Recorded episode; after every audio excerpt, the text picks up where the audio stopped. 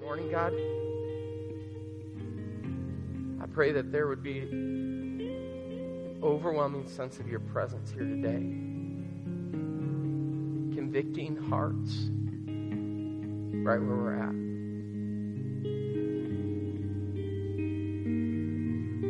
For some reason this morning, God, I feel like there's just a huge spirit of fear in this room. And I don't know what it is. I don't know why, but God, I just know that you you know no fear. You only know love. And your word is very clear in that there is no fear in love. Because fear is all about punishment, and you're not about punishment, God. You're about love. So today, God, in the name of Jesus, we command that spirit to leave We command the spirit of confusion to leave because, God, you aren't the author of confusion. You are complete. You are everything. You are in order. And so today, God, would you do what only you can do? Because we do truly need you. In Jesus' name.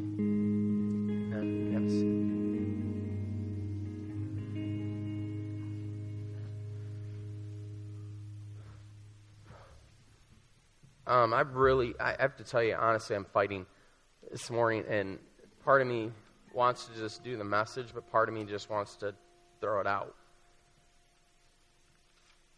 Because I have to tell you, my heart, you can ask my wife, last week was just, last Sunday was pretty much hell um, on earth, it seemed like for me. And, and the, the reason why The reason why is I think we have a heart, a deep, deep heart issue. And I think so much of us, I think every one of us, if we're honest, I think every one of us wants to try to control things. And we want to try to control even, I think when it comes down to it, we even want to control what we allow God to do. And that's kind of funny because God's uncontrollable. You can't control him. And I think, even in a deeper level, too, I think we, we want to control the spirit. And the Bible talks about the spirit being something that moves. And, like, it's like, it's like, in one way, it's like chasing after the wind. It's like trying to follow. And I think so many times we're just like, okay, can we, like, find ourselves in this, like, nice, temperature controlled, environmentally controlled room so that we can just kind of just slip in there? And I, I think last week it really hit me hard and it really hit me because my wife challenged me on some things, and I was really mad at her. Um, but even in the challenge that she gave me, and even in challenge that people have, have said over the last few weeks, and even as Gail and I have talked, just about where kind of we are as a church, it's like we know that right here is a, is a decision point. And if we can get as close to that as possible, then we're safe. But we're scared of what it looks like to go beyond that. And a lot of the reasons is, is because we're scared because we, we like control and we don't want to be out of control. And so everything we read about the Spirit and everything we read about when God moves, it's like all of a sudden there's no amount of anything that you or I can do. It says it's like a raging river, like literally what you end up wanting to do is just jump in and let it take you where it goes. And that's, that's really where we're at. And so I was even thinking today, I'm like, okay, so this passage of Scripture, and go and throw that up, Heidi, it, it says this it says, So in everything, do to others what you would have them do to you, for this sums up the law and the prophets. So do to others what you would have them do to you. I know for me, this is something I was taught, I mean, really young. I mean, even before I even stepped foot in a church in third grade. Like, this was just a general principle of life that I learned I had no idea that this is what Jesus spoke. I had no, no clue. It's just at a very young age. I can still remember my kindergarten teacher, um, which is kind of interesting because my kindergarten teacher's daughter actually teaches at Veritas, which is here. And she brought a picture of me in, in kindergarten. It's like, yeah, my mom used to be your kindergarten teacher. I'm like, whoa, that's weird, you know? But it was, it was interesting because those principles are taught to us at a very young age. Like, hey, you don't want somebody to hit you, then don't hit them. You know? you don't want somebody to steal from you, then don't go stealing from them. If you don't want something to happen to you, just don't do to others what you want them to do to you, right? And so I think a lot of us, we kind of just, this passage of Scripture has become so familiar to us that we take it out of context. That we take it apart completely from this teaching that Jesus is trying to teach us. And one, one guy said this. He said, this passage of Scripture in, in Matthew 5.12 is the bookend to Matthew 5.17. Matthew 5.17 is where it talks about how Jesus came to fulfill the law, right? And he says, like, this is the point where we went into where it says, okay, if we're going to exceed the righteousness of the Pharisees, then we must. And he goes on and he begins to lay out all these different things. But we, we kind of labeled it as with our attitudes, with our um, behaviors, with our actions, right? Wait, attitudes. I can't even remember now. Attitudes, desires, ambitions, and behaviors. There we go. And we said those are the four things, like as Jesus is talking about this, this is what we see him talking about. And next week, we're going to like completely finish Matthew chapter 7. And we're going to finish up the Sermon on the Mount. And then we're going to move into uh, the crazy season called Christmas. And it's, it's, it's going to be good. But today, we've got we've got to understand why Jesus put this scripture right where he put it. Right before he start talking about this call to discipleship, which we're going to talk about next week, he puts this verse. that says, "Do to others what you would have them do to you." And he got, he, he kind of just puts a, a bow tie on the uh, on the gift that God has given us in the previous three chapters. He said all of this, all that we're talking about, can all be summed up really in this in this phrase. In the message, it says it this way. It says, here's a simple rule of thumb guide for your behavior. Ask yourself what you want people to do for you, then grab the initiative and do it for them. Add up God's law and prophets, and this is what you get. It says, I mean, you look at it. Look at it through all the stuff we talked about it, through murder, through, we, through adultery, through our oaths, through um, our possessions, through all the things that Jesus has outlined in the last two and a half chapters. Think of all this in the light of God's law, God's law being fulfilled. He's saying all of this gets summed up in this saying, do to others what you would have them do to you. And I love the way they put it in the message. He says, and then grab the initiative, okay? Take the initiative and go do it for somebody else. Don't wait for somebody else to do it for you. Go and do it. So, what's really got me thinking this morning is what is it that really I would want someone to do for me? If I was sitting in this room and everything within me is dead, what would I want someone to do for me? And honestly, I'm sitting here going, I don't know. Because here's the thing I can't do anything for you. But what I can do is this I can tell you what God has done. And that's all I can do.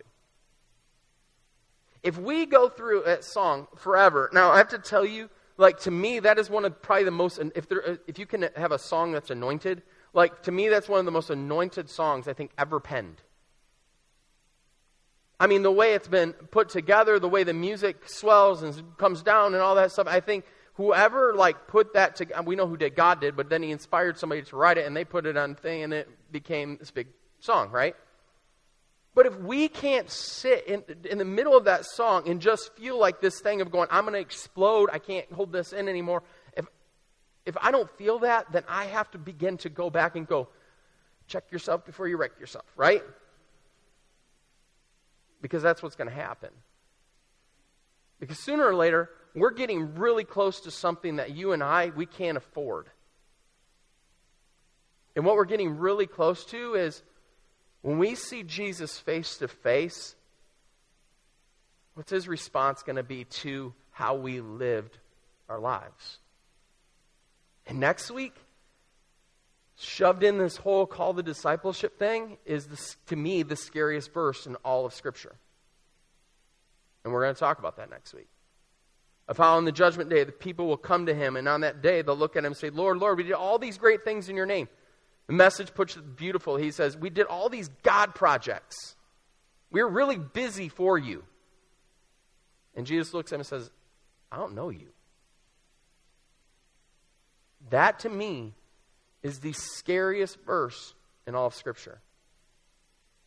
Especially since the fact of my whole life, my whole reason for existence is to be a pastor, to be someone who's leading the church, and then to go and go, why are we doing this? Because are we just doing it to do it? Are we doing it to glorify God? Is God a part of this?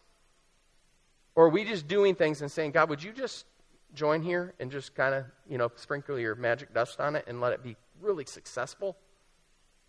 Right? I mean, that's, that's a lot of the ways that we do things. But Jesus is saying, ask what you want people to do for you and then grab the initiative and do it for them. It's really, this is simply this it's a simple rule of love. Love will cause us to do all kinds of crazy things, right? Think of when you started like dating your your wife, the person next to you that maybe you're not sitting so close to anymore. You know, like Joe, you you need to leave room for the Holy Spirit there, okay? Um, that's the way it was said to me at one point. I don't know. It's kind of weird, but um, but you think about this. Some of the craziest things that you and I have done in our lives have been because we were in love with somebody, right? I mean, if I, I could, I could write a, stu- a book of stupid love. I mean, that's just me. I, just my brain departs and it doesn't work well, and it, it seems really funny and really cool to me. But in the end, it really doesn't work that way. But like I was reading something this morning, and one of the things it says is like, when's the last time you remembered falling in love? And the process in which your life progressed from that point. You see, that's the same meaning that when Jesus was giving revelation to John in the book of Revelation, and he went to the church in Ephesus and he says, You've done all these great things, but you've forgotten your first love. Forgotten about him. Well, how do we forget about it? Well, we, we, we have knowledge about him, but the knowledge hasn't become this experience anymore. It's been just like, yeah, I remember that one time we did that. Yeah, it was great. But it doesn't bring the butterflies back up. And maybe the reason it doesn't bring the butterflies back up is because we don't think about the journey or the process that, that brought us to that point, right? And so we sit here in this relationship, and I think if we are honest, God would look at us just the way He looked at the Ephesian church, and He would go, Where's your love? Where's that first love? Because somewhere, something happened in each and every one of us where this became very methodical. It became very, like, routine. And it was never meant to be that. It was supposed to be this, like, romantic love relationship between you and God and how He continues to move you and shake you and and shape you, and He begins to take you and move you to places that you wouldn't have gone on your own, and He begins to be the one that provides, and He's the one that takes care of you, and He's the one that leads you like a good shepherd, and He, he becomes everything to you. I think so many times we've forgotten this. We forgot what love is all about. And the reason why we do the things we do, there's a lot of the reasons why we don't do things we do now because we really don't understand love. Or maybe we really don't love that person. And I think the scary part of that is we're beginning to tread on ground that is very, very scary. Matthew 22, 36 through 39. If you want to pull your, your Bibles out, you can. But this is another verse. If you don't know, like, as a believer, you need to, like, write this down, write it on your forehead, on your forearm, you know, if you believe in tattoos, whatever you want to do. Like, this is something that we need to remember, right? Because it's, it's the commandment, it's what we're called to do. This lawyer comes to Jesus and says, Jesus, what is the greatest commandment? And the whole thing was this, this guy was trying to corner Jesus. They were trying to look for anything they could get to say he wasn't a prophet, or he was false, or he was leading people the wrong way. And he goes, well, all the law and the prophets can be summed up in this way Love the Lord your God with all your heart, soul, and mind, right? And then he said the second is just as greater, right? Love your neighbor as what? You love yourself. He says, so there's something about this commandment that should shape and form every part of your life. Now, let me say this. The part at the end of it where it says, love your neighbor as you love yourself, that is the same context in which Jesus is writing this do for others as you would have them do for, or yeah, do for others what you would have them do for you. It's the same thing. Paul echoed the same thing in, Ro- in Romans 12, 8, and 10. He said, All this can be summed up by just loving your neighbors. But the problem is, is this our love, you know, we have a problem with love because we have falsified love so badly in our culture. Because love isn't just, it's very highly an emotional thing, it's very highly a, a, uh, sensory thing, it's very highly an experiential thing, but it's just as much all those things as much as it is knowing what love is. Knowing how much you are loved. And so, somewhere along the line, we forgot. And because this experience isn't the same way that it was 10 years ago, now all of a sudden, love doesn't seem so real to me. All of a sudden, the thing that really drove my relationship has become just all about the experience and not about really knowing who He is and, cons- and knowing His consistency to continue to love us throughout, over and over, each and every day. And so there's this experience. I, I explain it this way. If I would just have stopped experiencing the love with my wife, we would have never lasted 16 years. Because I, I needed to get to know her. But the experience is the thing that started the relationship. But it's when I finally got to know her that I began to love her even more. And I, I, I to tell you, I declared my love for her on Facebook on our 16th anniversary right? Shout to the whole world, I love her, right? Not that that matters, but I said this. I said, I think I love my wife, and not think, I do, I know this, okay? Maybe I should rewrite it. Um, more than the first day, or the day I said I do. You know why? Because I know every, well, I don't know everything about her. There's still things that confuse me and amaze me and all kinds of stuff, but I love her more that day than I ever did back then. Why? Because it wasn't just about the experience, it wasn't about all the things that were around that, but it's about what I've learned about her over the last 16 years that makes me love her even more. What makes me love her so much is her heart just to care and love for people. I don't know anybody else like my wife. She's the most unselfishly loving person I've ever met in my life. I mean, everybody in this room has probably met my wife because she's that outgoing with that. That's just who she is. But that's the thing. Now, like, I mean, I understood it a little bit then, but now I understand it. And it's like the more I can help her put herself in that position just to love people and to be who she is, the more our relationship prospers. But here's the thing I'll tell you that wasn't always the case. You know why? Because this guy's a little insecure. And in my insecurities, everything I wanted to do was to kind of hold her back. Because at one time, there's this one guy that said to me, Katie's going to be a great youth pastor someday. And I'm like, I'm the one supposed to be the youth pastor, right? But I took it as like this challenge of like, okay, like she's, I, I got to make sure, instead of going, no, together, we could do whatever God wants us to do if we can see each other and we can just truly love each other. And it wasn't until, what, maybe six years ago? Like on our 10th anniversary, like I literally began to see things and God really began to open things up of how I've kept her from a place of being where, who she's supposed to be. And I've gotten to watch as she's just come alive. And then through that, like, I've gotten to come alive. And, and now we're at this place where I don't know what God is doing, but God continues to drive me crazy. Because it's like I continue to fight and go, God, what are you wanting to do? Why is this such a struggle? Why is it? And it's literally just keeps coming back to, are you going to be grateful for what you have? And so here's the thing I'm, I'm trying to do Okay?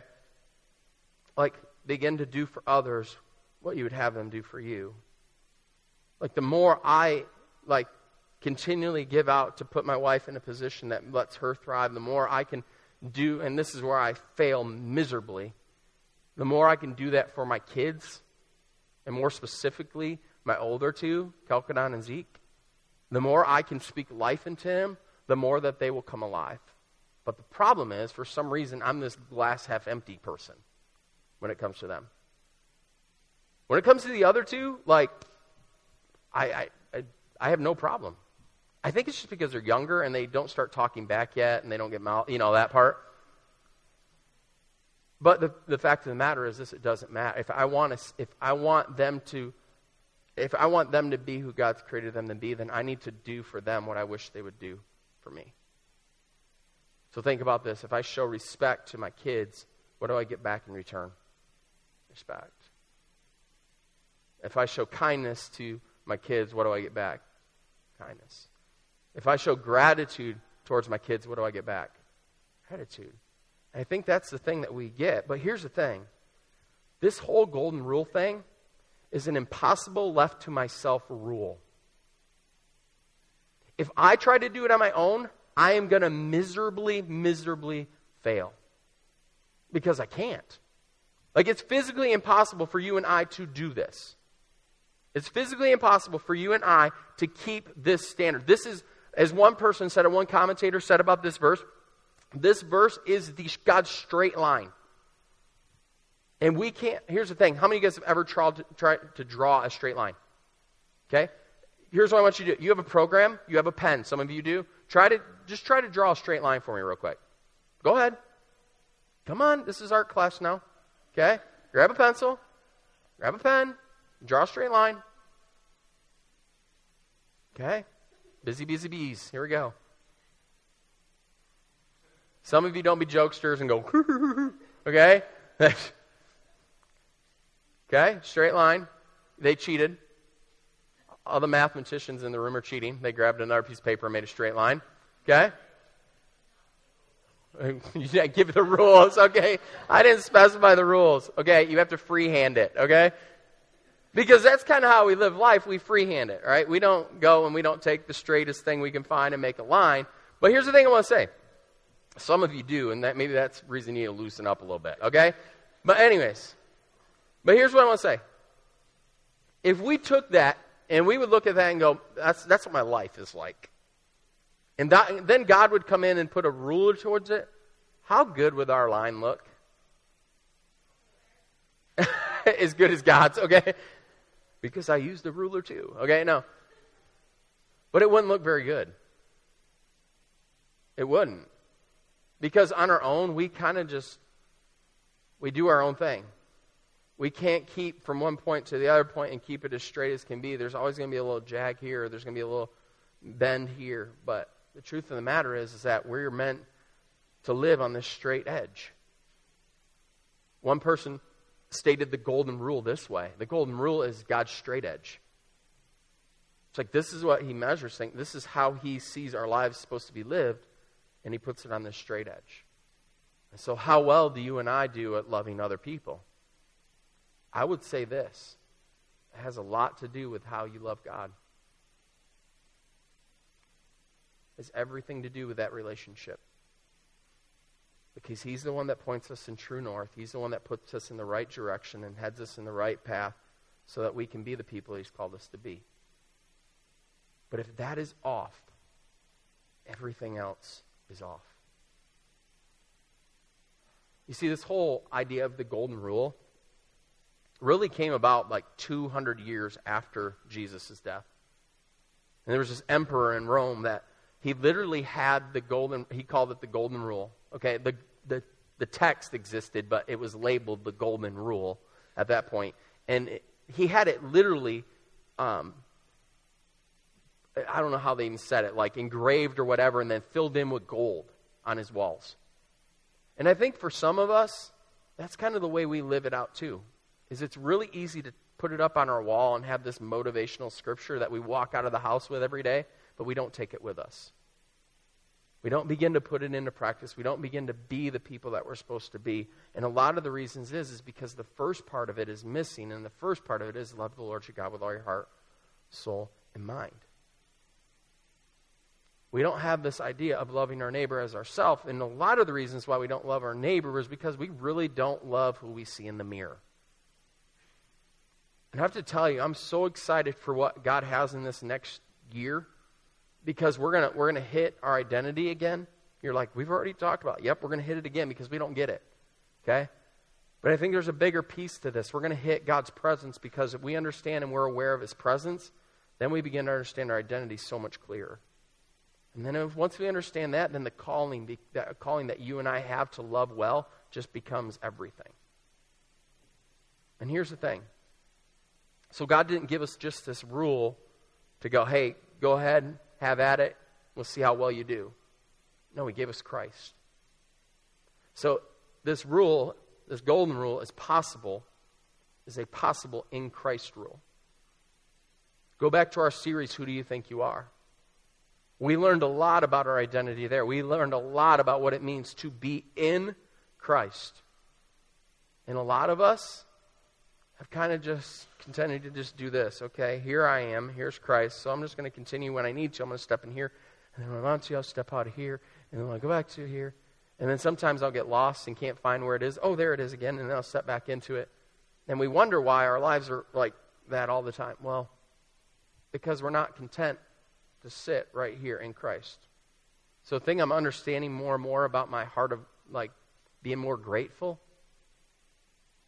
Who had my prayer request this week? Thank you. You better pray for me. Um, but my number one thing is I'd be more grateful. And you know the sad part is? Where that needs to start is being grateful for what Christ did for me. If there's one thing I would say about our generation, I don't think our, our generation truly understands how much Christ did for us. And hasn't truly sat in the weight of what he did to give us the freedom that we have. I think we've become very experiential, which I love, but I think there, once experience and knowledge come together, then it's like this powerful thing that can never be stopped. I think we've like experienced Christ forgiving us, but yet we, we haven't really learned about what he did and why he did it for us. We haven't taken the time to understand how it all fell apart and how God, through his miraculous plan, began to put all the pieces back into place so that he could send Christ to this earth to die, for, to be born in a manger. Okay? We're going to be talking about this in a couple weeks. Be born in a manger and then die on a cross. Okay? And then rise again from the dead and then give us the Holy Spirit so that Christ can be inside us, He can live inside of us and give us the power that only comes through His Holy Spirit. You see, when we, when we find ourselves in Christ, then we are found in a place where we, where we know who we are and the power that we have. And I think so many times we forget that. And that's the reason why we're hopping in and out of who we are.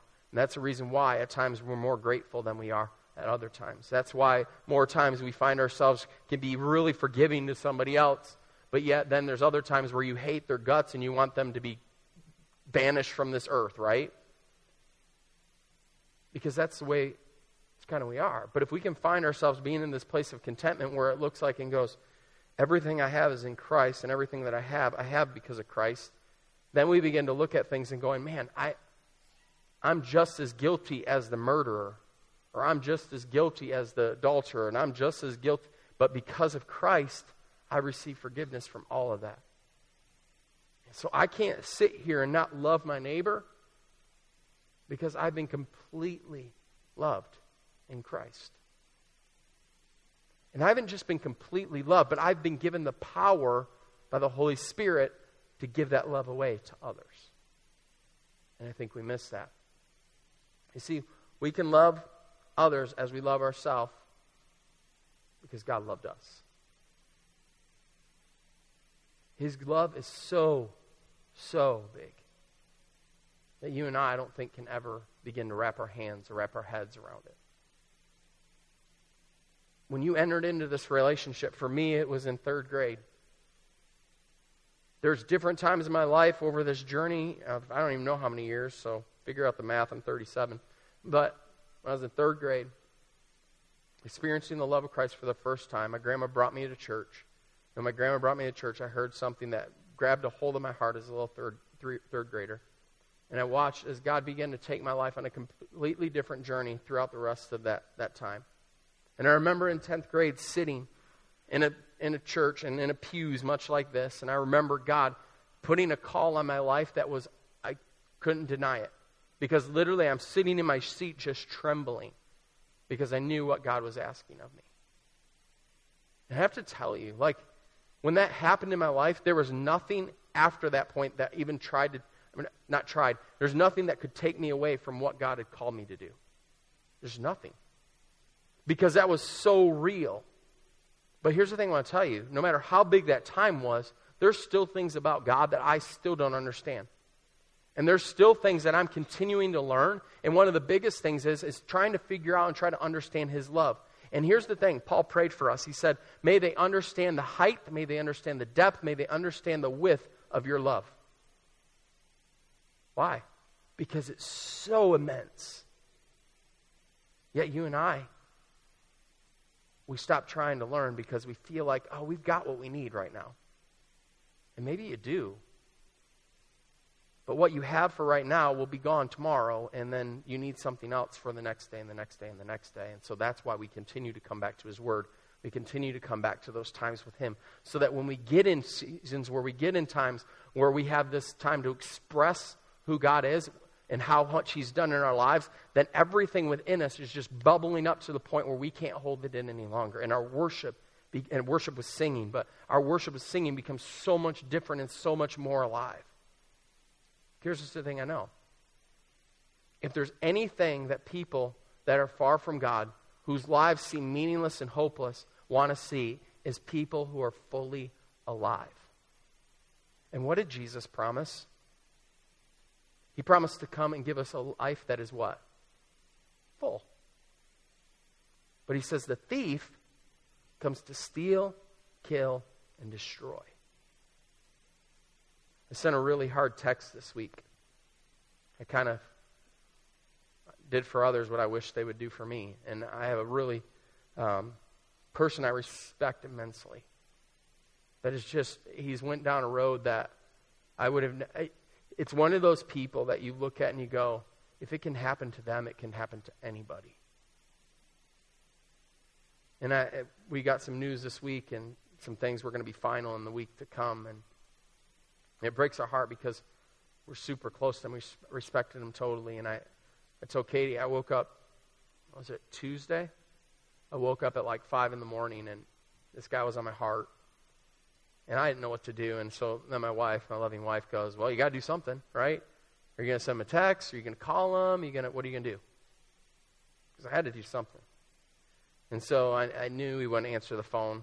Um, and he didn't answer my text either, but I know he read it because it came to his phone. But in this, I just said, I don't know. I said, when I came this summer, we got to hang out with him this summer. I said, I came because one of the things I wanted to do is just tell you how much I respect who you are.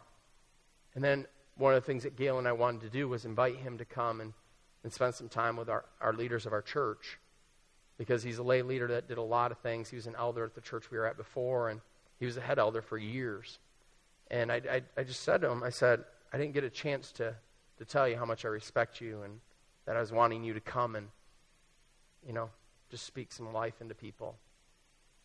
And I said to him, I said, it's, t- it's time to stop. It's time to turn from what you're doing, and it's time to come back to, to Christ and what Christ has done for you. You know it. And then the message, I, I mean, I was very blunt. And it was hard because it's like one of those older guys that you really respect, you know? And so, like, saying some harsh things or saying some very truthful things to him was like, he's going to hate me. And then I'm sitting there going, I don't know if he'll ever talk to me again, so it doesn't matter, you know? So, but the truth of the matter is this it's the very thing I would want one of my good friends or someone that respected me to do if I was heading down the same path. Because I think it would cause me to stop and go, what am I doing? So today, here's what, here's what I'm going to say to you. I hope today is that day for a lot of you. Because if I could put our church on the alive scale, I don't know how high I could put it. And you say, well, how do you measure that? Well, I think I measure it a lot with smiles and joy. Right?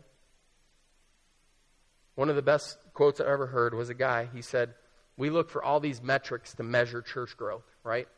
And we look, and the normal places we look is um, bucks and butts, right? Money and seat, people sitting in seats. And this guy said, he goes, maybe the thing we've been missing for the longest time is Jesus said, um, it, like, joy is the thing that we should be measuring the church by. And he uses passage, he says, the joy of the Lord is my what? Strength. So if something is strong, then what should be the, the thing that you see coming from it? Joy. And so today, here's, here's my challenge, and this was kind of all hopefully making sense and we're moving. Guys, if you want to come. Where are you at in your relationship with Him? Are you at the very beginning? Are you many, many years into it? And if God was to come and look at you, He would maybe look at you and say, You've forgotten your first love. And maybe it's time to get back to that place of going, God, help me remember the first time I fell in love with you. But don't leave me there. Help me to know you more and more and more. Because if you're going to do for others what you wish somebody would do for you, then that relationship with Him has to be in the right place. And you have to find yourself in Christ because in Christ is a place you receive the power to do things that you could not do on your own. Some of you have been struggling with how do I forgive somebody?